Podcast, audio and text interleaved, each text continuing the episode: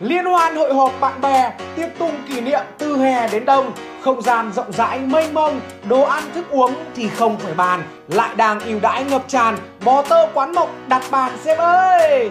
Để có thể biết thêm về các chương trình ưu đãi hiện có lên tới 50% của bò tơ quán mộc, các sếp nhớ vào đường link ở phía dưới phần mô tả này nhé. Bò tơ quán mộc, vẻ đẹp phố xưa Hà Nội.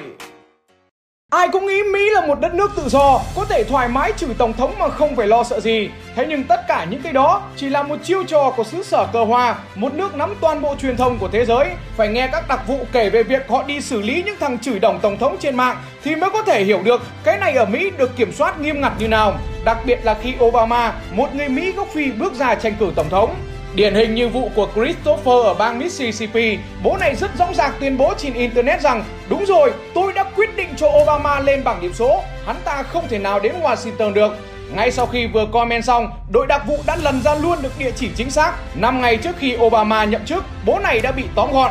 Tương tự như thế thì chỉ một ngày sau cuộc bầu cử, trang web phân biệt chủng tộc phổ biến nhất của Mỹ có hơn 2.000 thành viên đã chia sẻ thông điệp rằng tôi muốn thằng khốn ấy phải nằm trong hòm cho mọi người dò mặt để xem kết cục của tên cứu tình ấy ra sao. Thượng đế đã bỏ rơi chúng ta, đất nước này đã mạt vật. Tất nhiên đội này cũng bị các đặc vụ tóm sống rất nhanh, cấm cãi, cấm giải thích.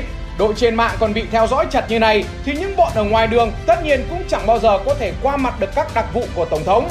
Đặc vụ luôn chia các đối tượng này làm 3 cấp, nhẹ nhất là cấp 1, tiếp đến là cấp 2 và cao nhất là cấp 3.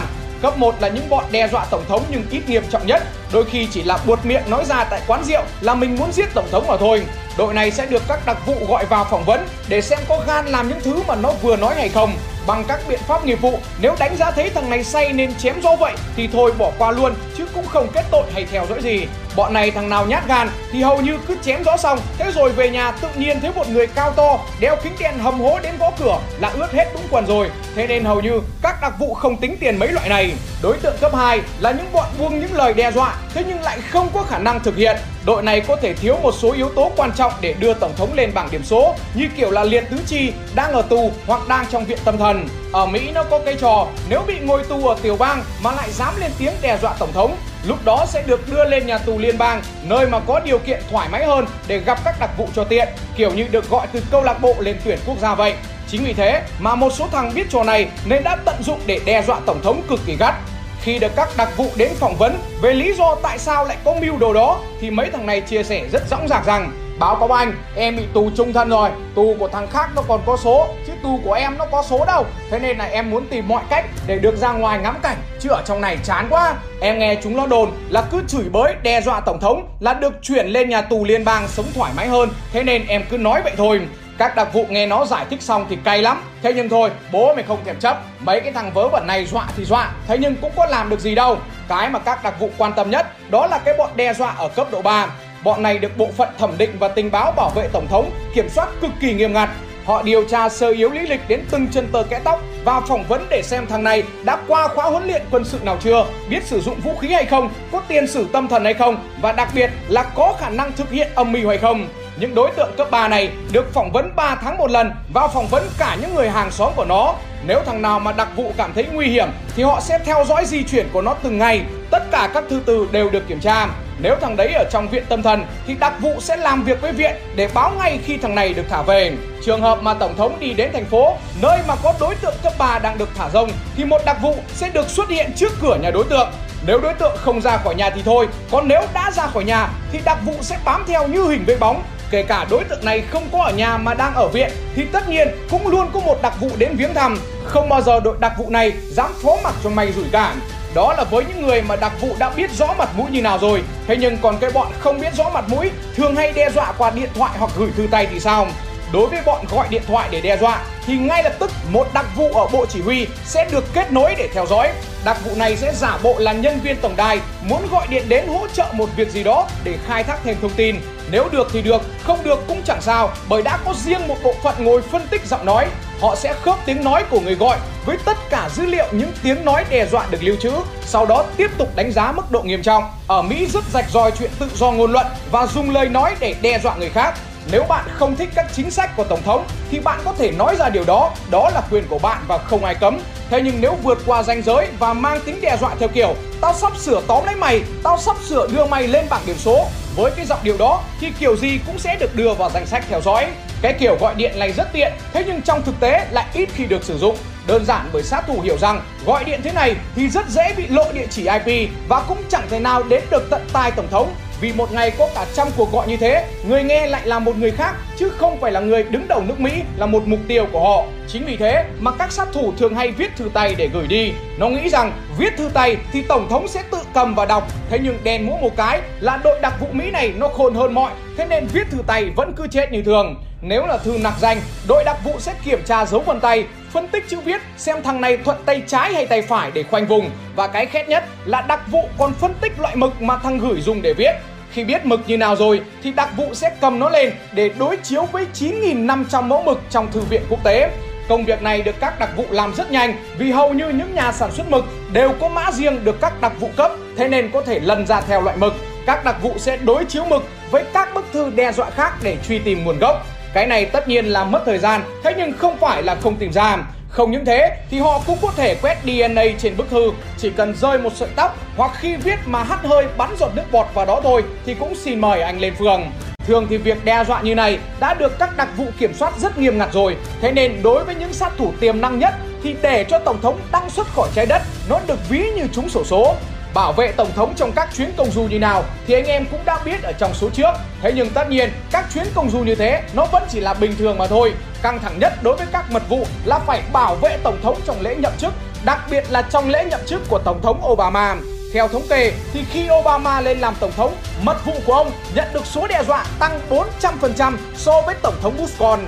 Chính vì điều này, thế nên việc bảo vệ Obama căng thẳng hơn rất nhiều. Đơn giản bởi lễ nhậm chức tổng thống là một sự kiện có tầm quan trọng quốc gia đặc biệt. Nó là hình ảnh của cả nước Mỹ. Có chuyện gì một phát thì trẻ con ở quê nó cười cho thối mũi. Chính vì thế mà các đặc vụ và chuyên gia chất nổ sẽ phải đi dò tìm từng đường ống cống và đường hầm dọc theo lộ trình của đoàn xe hộ tống. Nắp cống phải được gắn chặt bằng kỹ thuật hàn điểm, hộp thư và thùng rác phải được di chuyển khỏi thành phố. Nếu cái nào không rời đi được thì phải được kiểm tra và dán bằng keo kín mít. Bất kỳ ai sờ vào loại băng keo vốn thay đổi màu sắc theo sự kiện này sẽ lập tức được mời lên đồn để uống nước chè. Đồng thời cùng với đó thì chó đánh hơi bom mìn cũng sẽ được sử dụng để ra soát các tòa nhà, gara và xe tải giao hàng. Các nhân viên văn phòng dọc theo lộ trình hộ tống và những người khách thuê khách sạn đều được kiểm tra lý lịch hình sự. Đặc biệt ở chỗ là tất cả cửa sổ trên đường di chuyển của Tổng thống bắt buộc phải đóng lại sẽ có một đội chỉ có ăn và đứng dùng ống nhòm để quan sát điều này. Thằng nào không tuân thủ thì lập tức có một đội phi lên phá cửa xông vào, rồi đấm cho không chừa phát nào. Cùng với đó thì một hệ thống loa phóng thanh có giá tới 350.000 đô thời điểm năm 2009. Loa này được chạy bằng năng lượng mặt trời. Nhiệm vụ của nó là để đưa ra những chỉ thị trong trường hợp khẩn cấp. Thêm mà nữa thì đội lính bắn tỉa cũng được gian trải ở những địa điểm dễ bị tấn công nhất Đội lính bắn tỉa này của Mỹ được đào tạo bố của khắc nghiệt, thế nên thương hiệu của nó gần như là số 1 thế giới.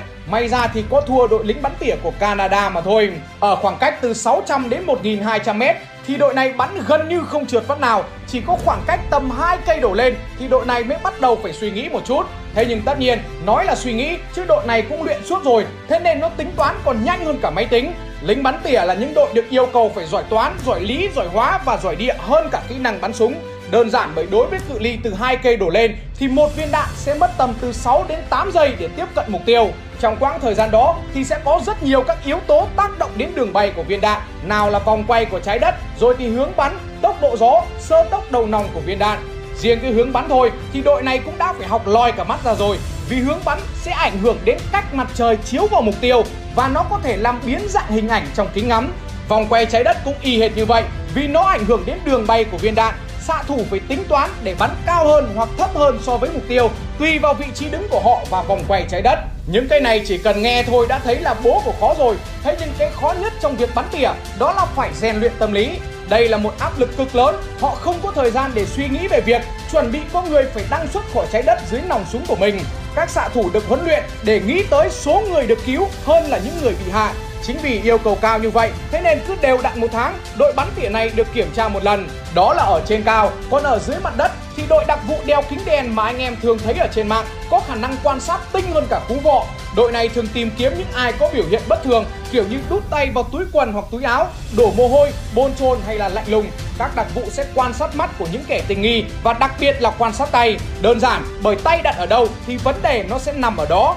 Đội đặc vụ này có phong thái làm việc rất quyết đoán, cụ thể như trong lần đi bảo vệ Tổng thống Bill Clinton, họ thấy một người phụ nữ cứ giấu hai tay dưới áo khoác Dở hơn ở chỗ là khi mọi người đều nhìn Tổng thống rồi vỗ tay la hét các thứ Thì cô này lại nhìn xuống dưới và gương mặt ngượng nghịu bối rối Ngay lập tức đội đặc vụ đã ập đến ghi chặt và không để cô này rút tay ra khỏi áo khoác khi về thẩm vấn ra thì cô này không hề có súng ở trong túi Thế nhưng đội đặc vụ đã phát hiện cô này mắc bệnh tâm thần khi được hỏi tại sao đặc vụ lại có những quyết định dứt khoát như vậy thì hóa ra đội này có một triết lý rất giống với Tào Tháo, tha giết nhầm còn hơn bỏ sót. Chỉ có cái là cách diễn đạt của nó có vẻ tây hơn, an toàn còn hơn ẩn hận. Tất cả những cái vừa kể trên nghe thì hay, thế nhưng tất nhiên đó không bao giờ là cái mà đội mật vụ bảo vệ tổng thống hướng đến. Đơn giản bởi đội này được đào tạo cực kỳ bài bản, thế nên tư duy của họ là tư duy phòng không cho vấn đề xảy ra, chứ không phải tư duy xử lý vấn đề như thế nào. Xử lý chỉ là phụ mà thôi, họ tính nát óc mọi phương án để cho những kẻ có động cơ xấu với tổng thống không có cửa để hoạt động chứ không phải đến lúc nó xảy ra thì sẽ xử lý ra sao. Cái vất vả nhất của họ là hệ thống tình báo lên danh sách những kẻ có khả năng đe dọa cấp 3. Những người chụp ảnh đám đông tại các sự kiện cũng là một điệp viên của đội bảo vệ tổng thống. Đội này có nhiệm vụ chụp lại và mang về đối chiếu với các ảnh khác đã chụp ở những sự kiện trước đó. Họ có phần mềm nhận dạng khuôn mặt để tìm ra xem có đối tượng nào thường hay xuất hiện khi có mặt tổng thống hay không. Nếu có thì chắc chắn đối tượng đó sẽ được đưa vào danh sách theo dõi đặc biệt. Đây cũng chính là tư duy quản trị rủi ro cực hay của đội mật vụ tổng thống. Đó cũng chính là lý do mà tại sao Việt Nam mình phải đặt chữ phòng cháy trước chữ chữa cháy. Người quản trị rủi ro giỏi là người không để cho đám cháy có cửa xảy ra, chứ không phải đến lúc cháy rồi thì sẽ xử lý như thế nào. Hy vọng là mọi người sẽ học hỏi được tư duy này từ đội mật vụ của Mỹ để có thể ứng dụng vào cuộc sống. Mong rằng là sẽ không có đám cháy nào xảy ra nữa và sẽ không có sự hy sinh đau lòng nào của các anh phòng cháy chữa cháy như thời gian vừa qua. Cảm ơn các anh rất nhiều. Các anh vẫn sẽ sống mãi và luôn là những người anh hùng trong lòng của tất cả mọi người.